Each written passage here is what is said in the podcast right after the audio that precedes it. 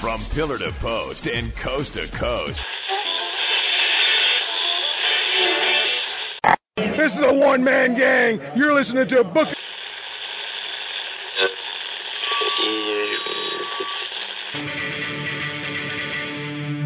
Hey, do you watch wrestling?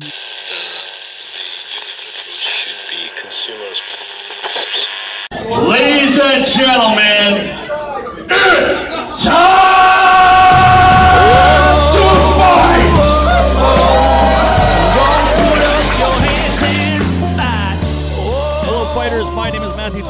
this is the It's Time to Fight podcast. Thank you so much for clicking on that play button. I appreciate every single click that that play button gets.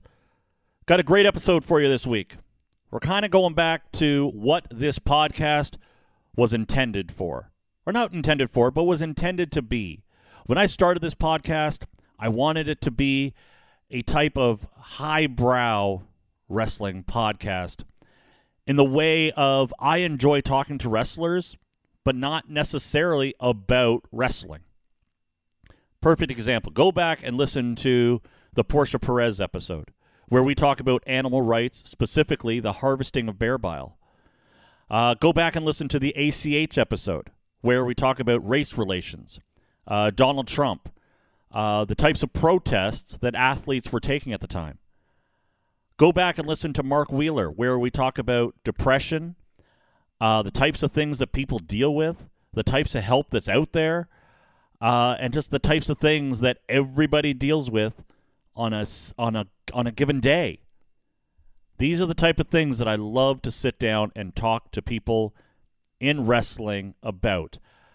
I, I wanted my podcast to be different. I didn't want it to be one of those podcasts of, you know, who's your favorite wrestler? What's your favorite match? What are your goals? And that's not to say that I have not enjoyed every single interview that I have done. That is not to say that I have not enjoyed every single review that I've brought to you guys. But I kind of got away from from talking about stuff outside of wrestling with wrestlers or people involved with wrestling. And even though today's episode is about wrestling, that's that's not the focus of it. And that's what I want to try to do with this podcast. I want to try to get back to that. I want to try to be different. I want to try to be unique from everybody else. And that seems like a damn good segue into today's guest. Ry Levey is on the show. Ry Levey has uh, has created, has put together a movie called Out in the Ring. It is a documentary about wrestling, focusing on the LGBTQ community within the wrestling industry. Uh, it that that movie has its world premiere this Friday, June third, at the Inside Out Fist. Uh, oh, I apologize, Inside Out Film Festival in Toronto, Ontario, Canada. It will be screening at 4:45 p.m. at the Tiff Bell Lightbox. Uh, that's this Friday, but fans in Ontario can stream the movie right now at insideout.ca. So if you're not in the Toronto area or you can't wait to to see this movie, go to insideout.ca and you can check it out there. I'm not going to give you too many details about the interview. Why? Because this is a great interview, and I always, always, always prefer my guests to say things in their own words, their own way. Ladies and gentlemen, we're not going to waste any more time. It's time to fight with Ry Levey. All right, Ry Levey, thank you so much for joining me today. I got uh, I got I got some questions for you, but first, let's get to know Ry Levey. Uh, I, I could read your bio uh, from the uh, from the stuff that was sent to me, but I prefer to have people do it in their own words. So, Ry Levey, tell me about yourself. Well, I come uh, I come from the film industry, uh, starting in the mid '90s as a film festival programmer, distributor, uh, longtime film lover, and uh, that would lead me after years in uh, film distribution and publicity to making documentaries, and then leading me to make uh, Out in the Ring, my first feature documentary about LGBTQ plus pro wrestlers. I grew up in Alberta on Calgary Stampede Wrestling, a child of the television babysitter and found uh, uh, Stampede Wrestling on ITV in Edmonton and saw Champagne Jerry Morrow against Rick Patterson on a Saturday afternoon, and that was over at three. That was over at three o'clock, and then at three o'clock I switched channels, and there was another Stampede Wrestling, so I watched that, and then I ended up with three hours of Saturday Stampede Wrestling, and I was hooked, and uh, that love of wrestling uh, stayed with me. Uh, you know, it inc- decreased um, as uh, as puberty kicked in, as of course you're thinking about other things in your life and your world.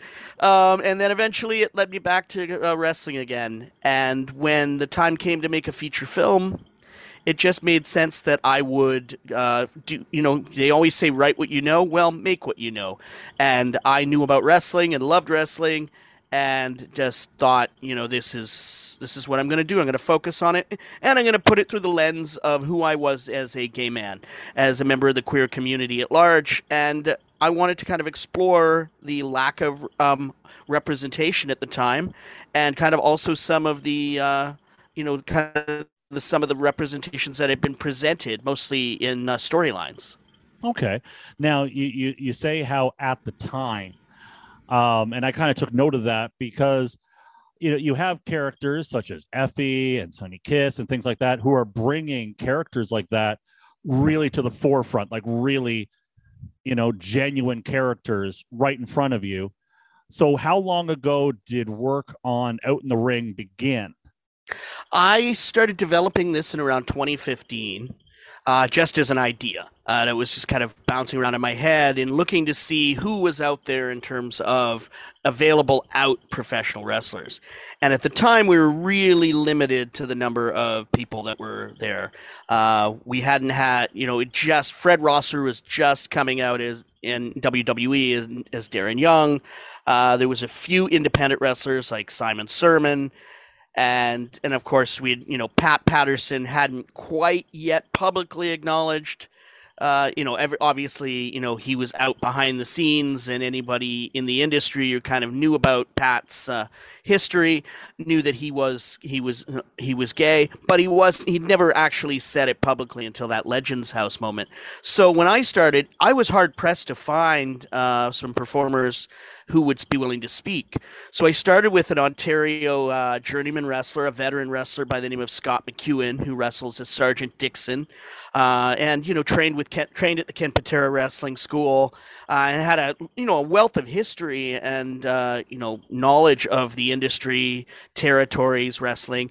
And so I started with you know a veteran like him, and then as I as I was filming and starting in 2017, then we had Charlie Morgan's uh, coming out in Eve. Uh, Eve Wrestling over in the UK, the Mike Parrow story as Mike came out uh, later in 2017, and then Effy started getting press. And in 2018, I went to WrestleMania uh, to film with Parrow and Effy and that led me to discover. I met Jamie Senegal there.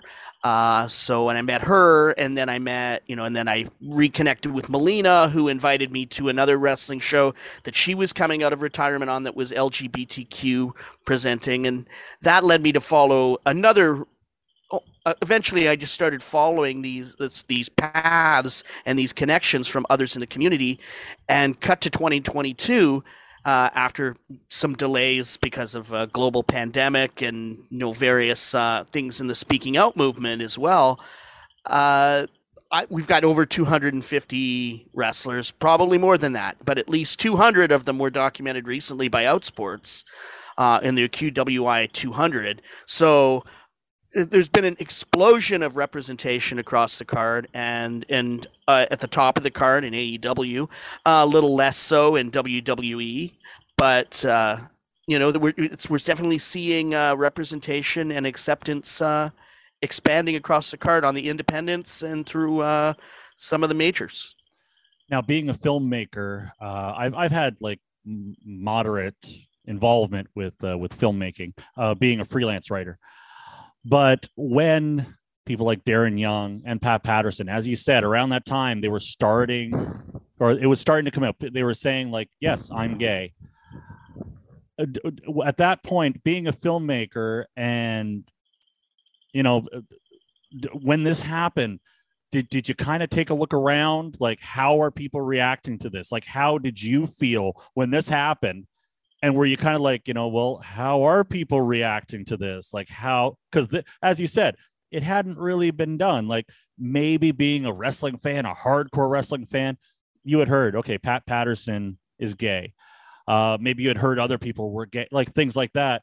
But when they actually said it publicly and on a big scale like did you take a look around and just like how how's everybody taking this you know i did and i was you know i was interested it, it was interesting because i wonder what would have happened you know you, well i think back to chris Kanyon and when chris Kanyon came out and uh, just even before chris came out i mean the very dubious uh, i you know chris obviously had been out to his colleagues they were aware about it even at wwe and that horrific kind of now we look back and you know terror at the idea of Chris Kanyon dressed as Boy George coming out of a wooden closet and being pummeled to the point of you know uh, I mean you know people were terrified. I mean he was taking shots in that you know from that chair from the Undertaker that were just vicious. And it was just really it, you know you look back now and you go wow was that was that a sign?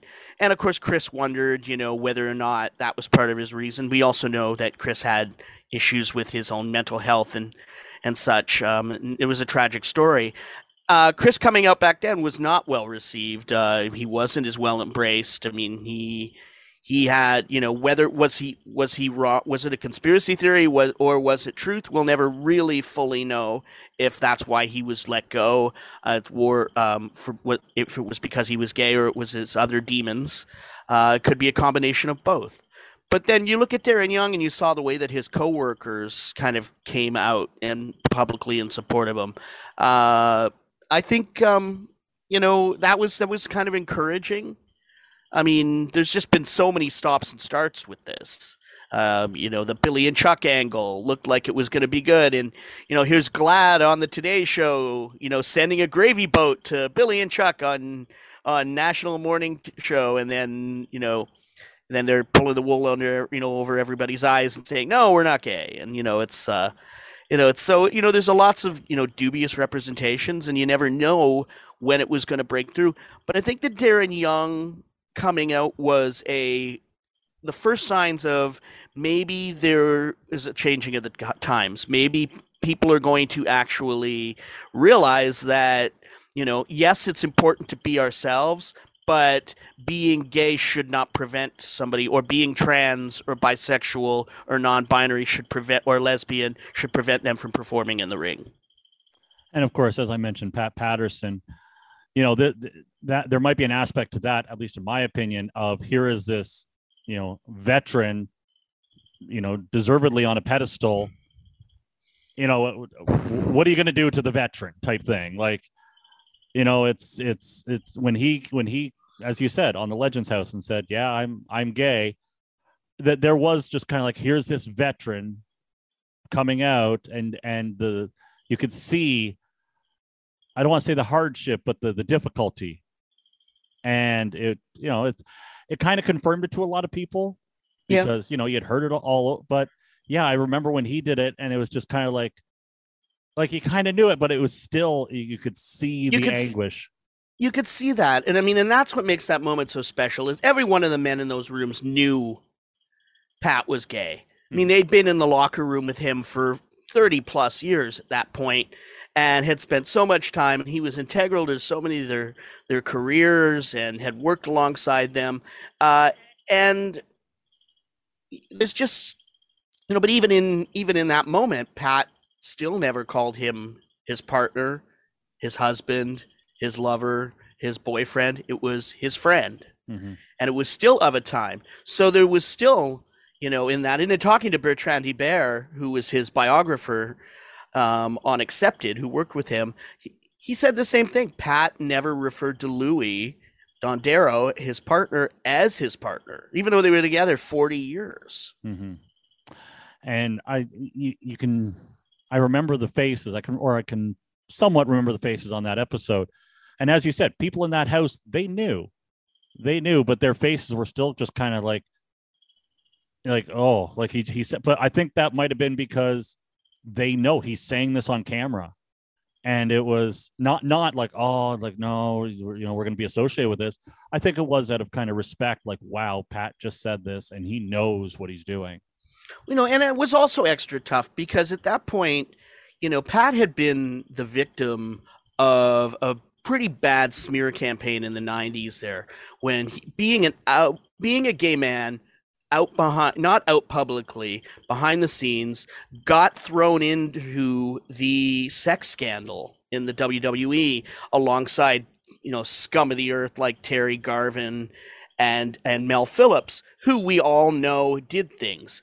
Now we're not saying, you know, as I've talked to so many people who talk about Pat Patterson and how Pat Patterson was the first guy to make a joke about, you know, uh, giving somebody a blowjob or you know, or uh, why don't you do this, or making a dirty comment and kidding with the guys. I mean, I listened to Tony Schiavone on his podcast saying if Pat pushes the envelope too far with you and and gets too silly and dirty with you, just let us know if he makes you uncomfortable. And that was uh, Vince. That was Vince's own kind of response to that. And the truth is, is that that was just Pat the way he he he joked around with everybody. He was one of the boys. He just happened to be one of the boys who happened to not want to sleep with the girls. And even then, I've I heard some I've heard some great stories of Pat Patterson and the Crusher doing things, you know, that he told Howard, uh, my friend Howard Baum. Uh, in in the last month he was alive, Pat ran into my friend Howard, and he said some of the stories that Pat told him were just outrageous. But again, you know, we hear these outrageous stories of a time and of an era, and I think because of that, Pat, you know, Pat of course became the target and was easy to accuse. And his main accuser, Murray Hodgson, we now know, had the case dropped because it turned out that not only was Murray Hodgson a gay man, he had a history of actually um, bl- attempting to blackmail openly gay men and having pressed charges and made accusations in that. And the judge's actual when they dismissed the case that they were dismissing it on the fact that Murray Hodgson had a record as a lifelong con man and it's on the record in the paperwork in that legal paperwork. And this funny thing now is that same guy. You know, we talk about drag and wrestling in um, my my film and that comparison. Murray Hodgson's job right now is booking RuPaul's Drag Race uh, performers on drag shows in Detroit. I was not aware of that actually. He's a he books drag shows now, so he uh, frequently, you know, uh, you know doesn't pay people and can, you know continues to you know there's well there's stories out there about him not paying certain performers but um you know there's in that but it, that's what he's done he's become a drag performer booker in clubs in detroit. All right so let's get to out in the ring specifically. Um tell me about you know you, you, you mentioned the getting the idea you mentioned about the vision. So tell me the process tell me what the vision was. You're looking forward you know you, you know what you want but how are you going to get there and it must have changed a million times over along the way. So kind of take us through the start and you know just the the the forks in the road you kind of had to take.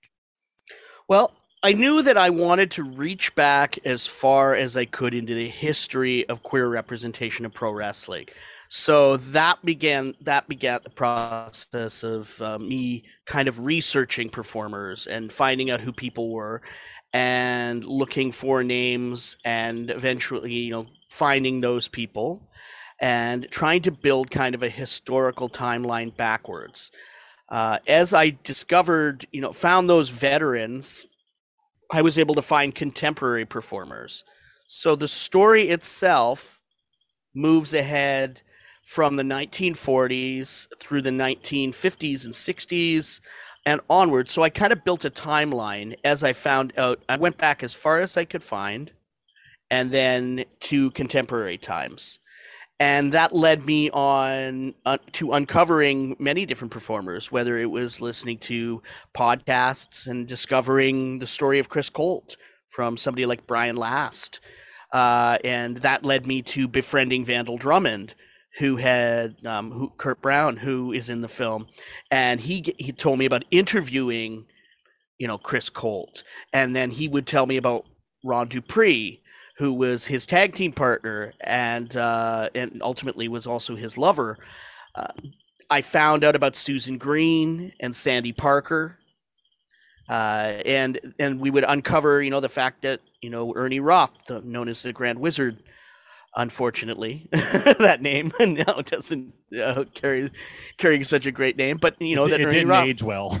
You know it has not at all. Yeah. And uh, Ernie Roth was gay and then we find out and then we learn about Jim Barnett you know the fact that an openly gay man was the power player really in the territories of the 1960s and then ultimately was the reason why Australian professional wrestling became so big. And here was an openly gay man out amongst all his colleagues uh, never hiding, and there, and then you know you take that kind of journey forward into you know staying in the closet, uh, the many different scandals along the way, the the AIDS crisis, you know, played a big you know part in homophobia and the increase in homophobia in the 1980s and through the 90s. Um, we see it even in Pat Patterson's story.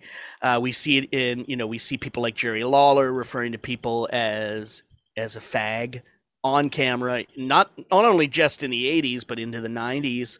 And so, you know, this trajectory of representation that started kind of in the 1940s through to the 1960s with the emergence of Pat Patterson, Chris Colt, Sandy Parker, and Susan Tex Green to the 1980s, where we're seeing just kind of some very dubious representations along the lines of an Adrian Adonis, uh, that is was essentially kind of a spin-off of you know what Adrian Street was doing much better in terms of a character development uh, into the 90s when you know we're you know the attitude era where everything was edgy and we have Goldust you know and, and which is you know in, in retrospect there's is a problematic character at points but also kind of a good counterpoint um, there was so little representation that any representation as uh, one of our performer says in the film Pollo Del Mar uh, was they would eat that shit up. You know, you just because it was the only representation that people had at that point. And now we have, you know, this wonderful movement amongst these great performers. I think Effy has proven, uh, I mean, not just as a member of the LGBTQ plus community, but just as an independent wrestler on the scene right now is clearly head and shoulders above everybody else in terms of branding, self-representing, uh, building building a brand to the point where you know he's making a living just working as an independent wrestler and doesn't need the majors. And to watch somebody like um, you know, and you know, and then you see you know somebody you know a straight the straight example, of course, being Matt Cardona, but of course Matt Cardona comes out of having worked for a major you know a major national brand, global brand in WWE. But I think Effy proved that you know you can get over and you can get on TV and you can sell and you can be independent and you can and he has been part of this kind of movement of perform you know showcasing that you can be out and be a top top performer whether that be independent uh, and and then you've got, you know, the performers in AEW like Nyla Rose and Sonny Kiss, who, while they're not on your TV every day on the major televised shows, are immensely popular with the fan base. They do work independent shows. Uh, and they, you know, and they're in, and they've got an incredible following because we, I think, with televised wrestling, we've forgotten that there's this thing called a DVR, and you know we look at ratings and then we don't realize that a lot of people consume wrestling on on streaming platforms or on the internet and that you know that and and, and through live shows. I mean wrestling the options are there. Um, you know iwtv and FITE have made wrestling accessible on a broader base and and have given the opportunity for these performers to find a new fan base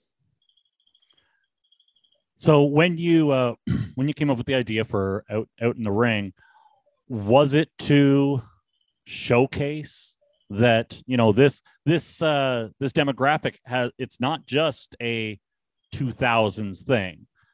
This this has been here since, as you said, the 40s and the 50s. It has. It has. I mean, it, it was important to know that, you know. I mean, I wanted people to understand the history, how far it went back, and not just wrestling fans. I, the you know wrestling has not, as we know, has not been kind to the the LGBTQIA plus community. Uh, in terms of its representations, in terms of you know hate, in terms of using you know people's uh, gender representation and sexuality as a as as heat as villainry, uh, as a negative thing. And so it was, um, you know, for me, really, really important to highlight that so that we didn't, um, you know, we don't forget, you know, uh, and we don't repeat these same things, and that people are aware of what the struggles were. Uh, to get to where they are today. And there's still going to be struggles. I mean, we we just saw it yesterday with uh, with that fool at Ringside News. I mean, here's a guy who goes and decides he's going to start tweeting out, you know, Tony Khan and going going off about making Nyla Rose the women's champion. Um, something that happened first time almost two and a half years ago, and we're going to bring it up. And you know, it's like, why are you bringing this up? And why and, and, you know and it of course you know again and kudos to uh, usa today they he lost his platform from them and because you can't do this anymore. And we need you know and obviously people need to own themselves. You're welcome to listen free speech is out there. You're welcome to say whatever you want and you're welcome to do whatever you want but you're going to pay consequences and you know your you know words and actions have consequences. And i think we've seen that you know with speaking out and that was part of a thing that delayed me in the film. We did get hit with kind of a setback uh, in the film, and there was a whole LGBTQ plus promotion that had basically basically I had to cut out of the film because one of the promoters were there. And I tried to address it in the film and it just didn't work because it's it's separate story. It's such a huge story that issue. But a lot but these things do you know they they rise and fall with times. And you know just when we think we're you know taking steps forward we take steps back. So it's important to remember the history. It's important to remember where we've advanced to and where we get to.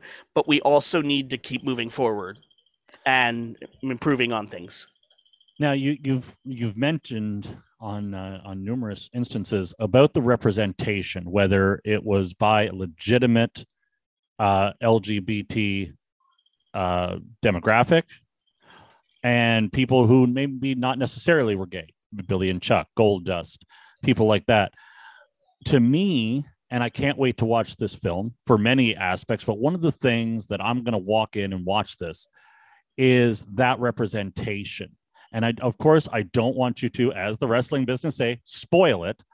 But is is there a segment of this where not just the, the LGBT community, but people who portrayed a member of that community but wasn't actually part of it. Is that represented here? Where how Absolutely. did they feel? How what did they deal with? How did they feel? How did they react? we didn't really get to talk to them about it in that sense, but we certainly spoke to journalists who were writing about it, people like Wade Keller, uh, Greg Oliver, uh, who spoke to you know at length with people and and observed it. Uh, we highlight that footage in there. Um, it was pretty well documented. You know, I, I, wanted to give a voice to the community, uh, and when when you're editing the film, you kind of decide whose voice you know you want to you need to highlight more. And you know, I mean, obviously, you know, Greg Oliver identifies as straight. Uh, Wade Keller identifies as gay but there are people in here who did observe, you know, characters. I mean, I interviewed my friend Lisa Marie Varon, uh, who was Victoria in the WWE, and obviously she was part of angles that were, uh, you know, there was a lesbian angle between her and Candice Michelle. Uh, ultimately, we we touch upon it very briefly, but I felt like I think it was pretty obvious that these angles were pretty dubious, and I kind of wanted people to understand how these stories were impacting the community at large and the performers uh, that I was highlighting, uh, as opposed to being a story about oh I felt bad about doing this. Um, I think the angles speak for themselves in a lot of ways, uh, and we we highlight many of them, and believe me, there are many of them. Uh, and there's you know the uh, you know we we still we're still looking for that holy grail though of that clip from the Today Show uh, with uh, Billy and Chuck on there getting their gravy boat from the people at GLAAD. Uh, it was you know. It was, uh, you know, so that's out there. But again, you know, then there's clips of, you know, you know, HLA, the hot lesbian action angle, even in TNA, Orlando Jordan presented as a polyamorous bisexual predator uh, covered in caution tape, lowered to the ro- lowered to the lowered to uh, a couch between a man and a woman, uh, and kind of pawing at both of them. Uh, so I mean, you know, that was in I think about 2008, 2009. So we were still seeing some bad representations, and you know, and there's still bad moves all the time. Uh, you know, it's you know things like you know, you know, let's let's put put rainbow flags on a straight guy and Finn Balor and have the community come out, and uh, at the same time we'll sign a deal for billions of dollars with Saudi Arabia, and you know, at the same time they're giving money to GLAAD, you know, they're taking money from people who would sooner behead us mm-hmm. in in the community. Um, it's it's a tough car. It's a tough thing. I wish you know we could have spoken to more of the performers uh, at the time we were filming. Uh, uh, obviously, some of them were under WWE contracts. You know, people like uh, you know Billy Gunn and uh, Dustin Dustin Rhodes. They were under contract uh, to a company that was never going to let us speak to them, and and the pandemic wasn't going to allow me the opportunity as well at that point to uh, really fly down to California and find Chuck Palumbo at his motorcycle shop and say, "Hey, what do you think of this?" Um, but I think we've done a pretty good job of kind of you know ex, you know exploring the impact of these representations, and uh, and I think you know the I think the majority of people will see that yeah there's a real problem here in terms of the way this was presented and uh, those who have seen it uh, specifically straight people, people who identify as straight, um, have said that they they're you know they're quite they were quite shocked at themselves at how uh, you know if they weren't wrestling fans how, how, bad these representations really were. Now you mentioned earlier about uh, the speaking out movement and how you know that one promotion had to be cut from the film and you tried to address it but it just kind of uh, and again the, the the the small amount of work that I've done in filmmaking is when when you try to address something, you have to address it, you know, to your satisfaction. And mm-hmm. if it gets too big, well, then unfortunately, it has to be eliminated altogether because you want to tell the whole story. You don't want someone saying, "Well, they never finished that. They never, mm-hmm. they never really, you know, they we just kind of veered back off." Was there anything else that kind of became too big and had to like? Is there anything else that you had to leave out that? Oh, I wish we would have oh, that or addressed more?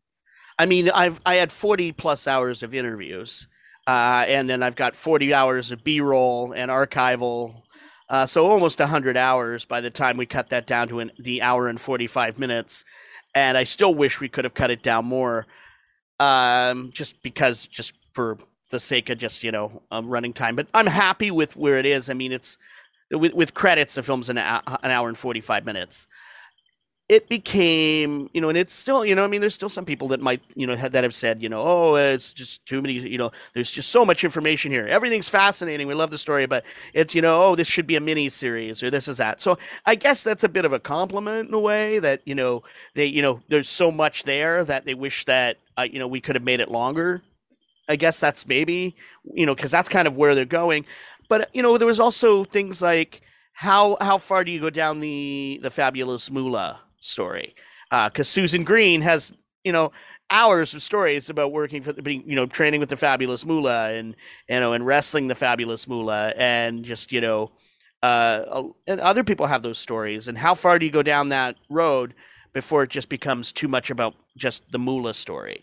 Uh, you know, when it came time to cut peripheral interviews or smaller interviews, um, my you know I basically reminded myself this is a film about LGBTQ plus professional wrestlers, and so if we have to cut some s- secondary interviews from the film, we're going to have to probably we're going to try and cut, you know, no disrespect to straight people, but this is a film about LGBTQ plus prof- uh, professional wrestlers. They're going to get to the wayside because we're going to hi- we're going to highlight the community. That being said, you know we do have Greg Oliver in there and Bertrand Hébert, but again, they have kind of integral you know parts of this history of writing about or interviewing these people, specifically Bertrand, who had to be the proxy for Pat Patterson because at the point that we would have wanted to speak to Pat, his his onset dementia was kicking in. He was having memory issues. Um, he was keeping. He pretty much kept his cancer, um, his his bat fight with cancer to himself, very close to the vest. And you know, while Pat was out there and going to events and traveling, his memory was going, and it would not have been fair to put Pat at the time on camera. And Bertrand spent four or five years working with him on that book and was as close as I was going to get to having an on-screen person. And don't think for a second we didn't speak to Pat about to them about talking about Pat talking to us. Uh, and I knew Pat and quite enjoyed him, but it just wasn't going to happen. So, you know, we made we made those decisions. Uh, there's so many other stories. You know, when you get into when you sit in a house with a veteran like Susan Green, who wrestled from the 1960s and trained with Joe Blanchard and wrestled Moolah and all the way into, you know, it's it still has a wrestling ring in her backyard where she trains and, you know, is almost 70 years old and, you know, four-time and and Texas NWA Women's Champion, one-time NWA Tag Team Champion, Pro Wrestling Hall of Famer you know road stories with Flair, going to Japan with Sergeant Slaughter, and him protecting her from the yakuza when they wanted to, you know, they wanted all the the the American women, and you know him, you know, and you know him calling her Susie. You know, when I met him, how's my Susie doing? You know, I mean, this these great stories that just come with you know, you know, with that history, and and then you know, there's so many other things that just you have to you you've got to make the decision to cut to get down and focus. And even then, you know, you know, there's things that I really wish we could have we could have gone into a little deeper. But at some point, um, it was about the stories that some of these wrestlers told, their journeys, and that had to be part of the advancement of time. Uh, the journey of Susan Green into the stories of Chris Kanyon in China as out as out wrestlers, uh, the stories of Pat Patterson and then contemporary stories like Mike Parrow, Charlie Morgan, uh, the Dark Sheik. Her story is one of incredible importance uh, as a as a not only as a wrestling performer but as a performer of uh, Persian descent, watching Iranian wrestlers on TV, and then ultimately her coming out as trans and her transition story.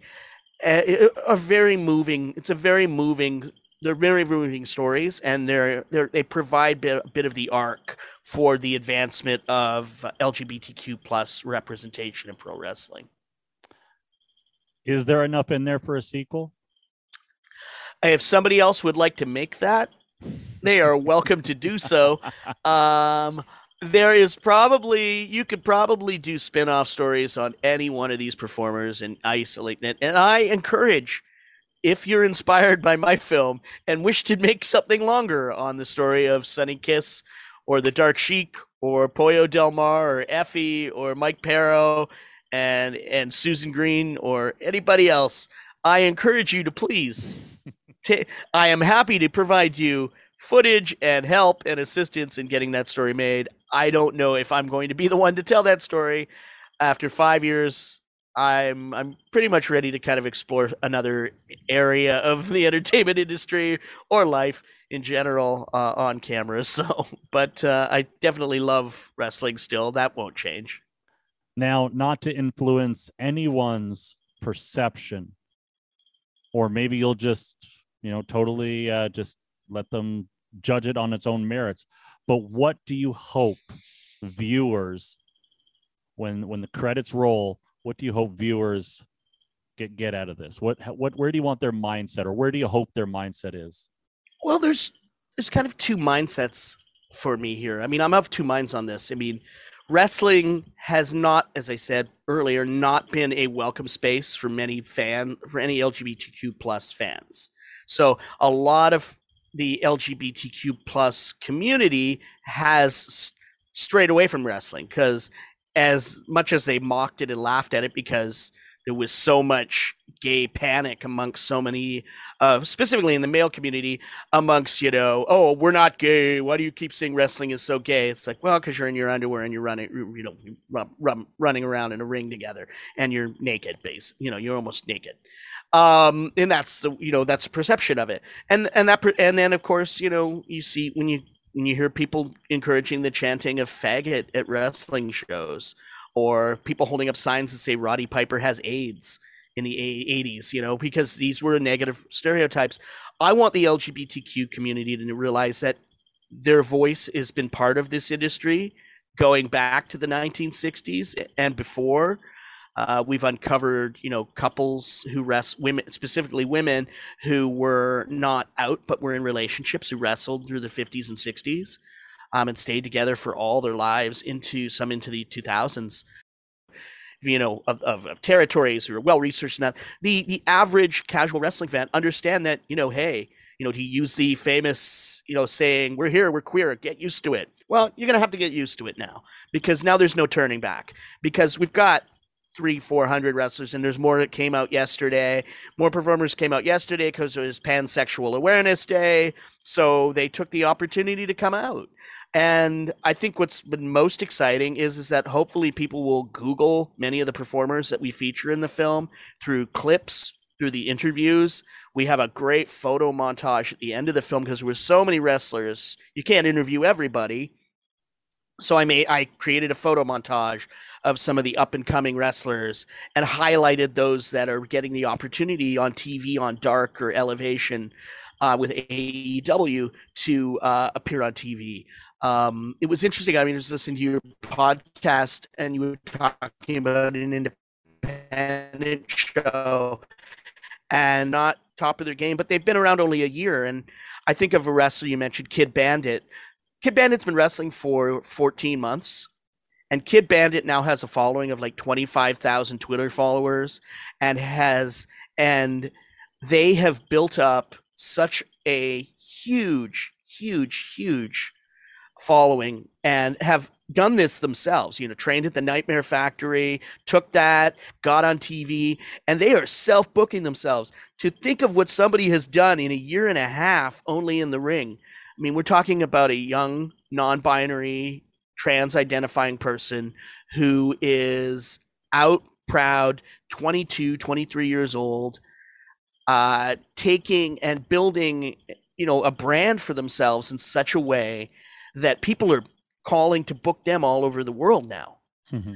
I mean, that's incredible. So that's where, you know, it's kind of exciting to see uh, things going. And, you know, I want people to discover these performers if they're wrestling fans and learn more about them and and see where they're coming from.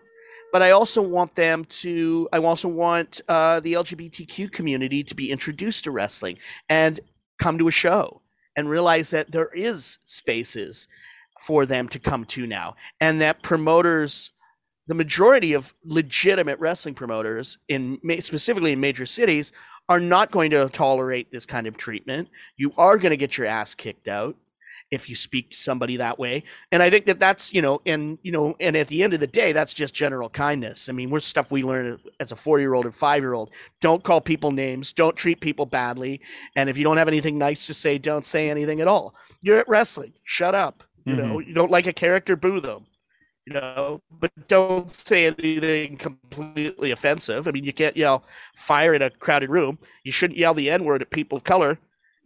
You know, yeah. these things. We don't do these things anymore. And you can go back and you can tell me, and you know, and this is where I've lost so much of my respect for somebody like Jim Cornette, uh, is that, you know, listen, times change and you just don't talk that way. You don't speak that way. We don't have slave people don't own slaves anymore. You know, that was of a time. And, you know, we have to kind of, you know, we kind of have to be, you know, understanding of people And, you know, ultimately kindness rules here. And hopefully, I want people to understand that there's a space for these performers, there's a space for LGBTQ wrestling fans, and there's an opportunity for fans to understand the history that these performers have had in the longer world of professional wrestling. All right, Ry, thank you so much for your time. And uh, as I said earlier, I am really, really looking forward to seeing Out in the Ring. When is it coming out and how can people see it? Well, we're world premiering in a week in a week and just over a week at the Inside Out Film Festival in Toronto on Friday, June 3rd at 4:45 p.m. at the Tiff Bell Lightbox. I will be there along with Susan Tex Green, who is flying in from Columbia, South Carolina for the world premiere. Uh, anybody in Ontario can stream it from uh, May 26th through June 4th. Um, you go to insideout.ca and it's going to be a great screening. I'm really excited to see it on the big screen. Uh, I'll be the you'll you'll be easy. I'll be easy to find. I'll be the one sitting by the door to run out in the event that anything either mortifies me or goes wrong. And also, if I can't handle watching my film anymore, because once you've seen it as many times as I've seen it in various incarnations, I might have to go to the bar and have a martini, which is why which is why I appreciate being a TIFF. And we're going to have a whole series of other festivals from around the world. We've just, we've got two more that we're ready to announce. We're waiting on about 15 others and we're hopefully going to find a VOD and streaming deal. All right, wonderful. Thanks again and uh again, can't wait to see it, buddy. Thank you so much. All right, ladies and gentlemen, that is my interview with Ry Levey. I hope you guys enjoy. I know you guys enjoyed it. I know because especially if you made it to this point of the podcast, I know you enjoyed it. I I I sincerely and thoroughly enjoyed sitting down talking to Ry uh, about this movie and about the his exploits, uh, the things that he's come across. We spoke uh, a little bit at length uh, off off camera, if you will, or off record, if you will. Uh, great guy to sit and talk to. I can't wait to to talk to him again, either on the podcast or to shoot the breeze if him and I ever are lucky enough to uh, to meet. Uh, at this point that I record this, I have not seen the movie yet. And I'm disappointed in that. I was hoping that I could uh, convey to you guys about the movie, but I haven't had the chance. Um, I, I was fully intending to, as I said. Uh, the wife and I, the wife wants to sit down and watch it with me, and we just couldn't set aside those couple hours to sit and watch a movie. If you guys, if if you guys have a job, if you guys have a home, if you guys have kids, you understand to to set aside a couple hours to watch a movie is not the easiest thing in the world. It it really isn't.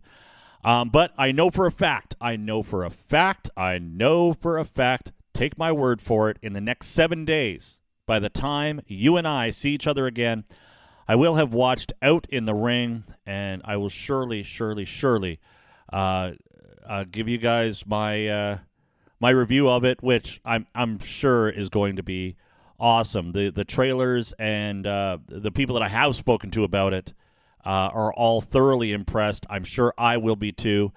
So, folks, I will see you next Tuesday once again for another episode. Actually, before I go, I'm just going to remind you guys, in case you, uh, in case you didn't copy this down at the beginning, I'm going to tell you quickly again. Uh, Out in the Ring premieres this Friday, June 3rd, uh, at the Inside Out Film Festival in Toronto, Ontario, Canada. It will screen at 4:45 p.m. and the Tiff Bell Lightbox. Uh, if you can't wait or you're not in the Toronto area, you can go to insideout.ca and you can stream the movie from there. I believe you can do that right now. Um, so yeah, go check out Out in the Ring. I'm going to check out Out in the Ring again in the next seven days, and you and I will talk about it next week for another episode of the It's Time to Fight podcast.